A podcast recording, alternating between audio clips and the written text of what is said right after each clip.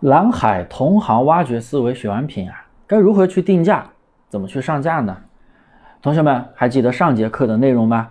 我告诉大家一个蓝海挖掘同行的一个选品思维，用这个选品思维呢，可以挖掘到无穷无尽的蓝海店铺，而且选品超级轻松。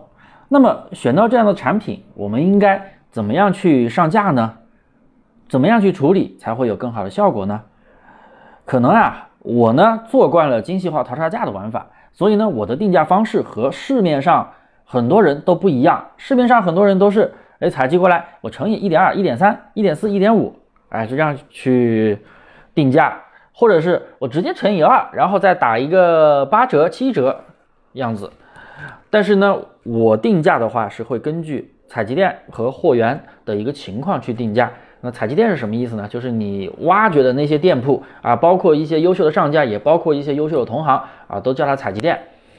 根据采集店和货源的一个情况去定价。那么有以下几种情况，我给大家详细说说。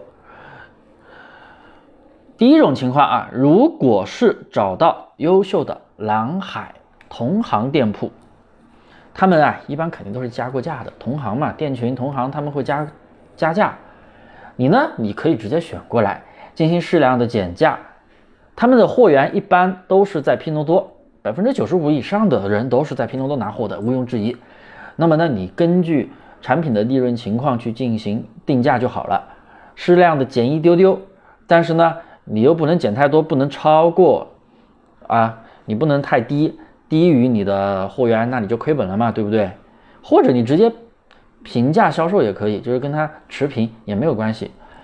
第二种情况，如果呀实在是那种找不到货源的宝贝啊，拼多多你也没搜到，淘宝呢幺六八八呀都没有搜到，那你可以自己去加价，然后自己组标题，把蓝海的核心词啊提取出来，然后再去加上一些热搜词啦、属性词啦去组标题。如果你有多个标题方案，哎，你有多个方案，你不知道是把这个词放这里好，还是那个词放这里好。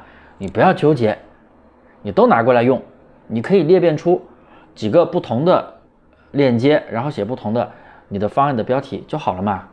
然后一样的宝贝嘛，价格就定一样就 OK 了。第三，我们把定价讲完了，那么图片该怎么处理呢？如果你是加价的形式，你最好是用那个销量最高的那个宝贝的主图，因为人家已经测过图了，人家是爆款。人家测过图了，点击率肯定是最高的。那如果你采集的是同行的图片，你一定要注意一下，有一些同行他会把图片弄得乱七八糟，会有明显漏洞。比如说他处理过模特别的模糊，那那样的图片质量肯定很差。哎，那你做的比他优秀一点，清晰一点。或者是有一些经常有那种价格啊，比如说你的宝贝是二十块钱，结果他写写的是今日拍下二十五块，今日拍下三十块，今日拍下十块。它价格信息错误，经常有这样的同行，它价格信息乱设置，对不对？图片的价格信息有明显的漏洞，那你肯定要注意看，你不要看都不看就把它采集过来，那它是个垃圾图了，那你采集过来你也是个垃圾图了，对不对？一定要去改啊！然后还有的文字水印特别丑的呀，哎，那你对比原上家，你自己去把这个东西优化一下，这东西是非常非常的重要的。总的来说，啊，我们怎么定价？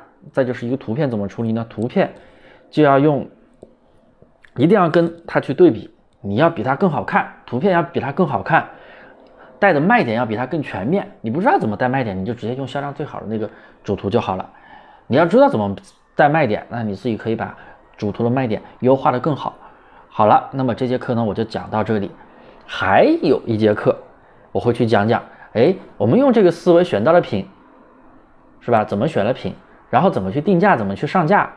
那么后期怎么去运营呢？哎，下节课我会给大家讲讲补单。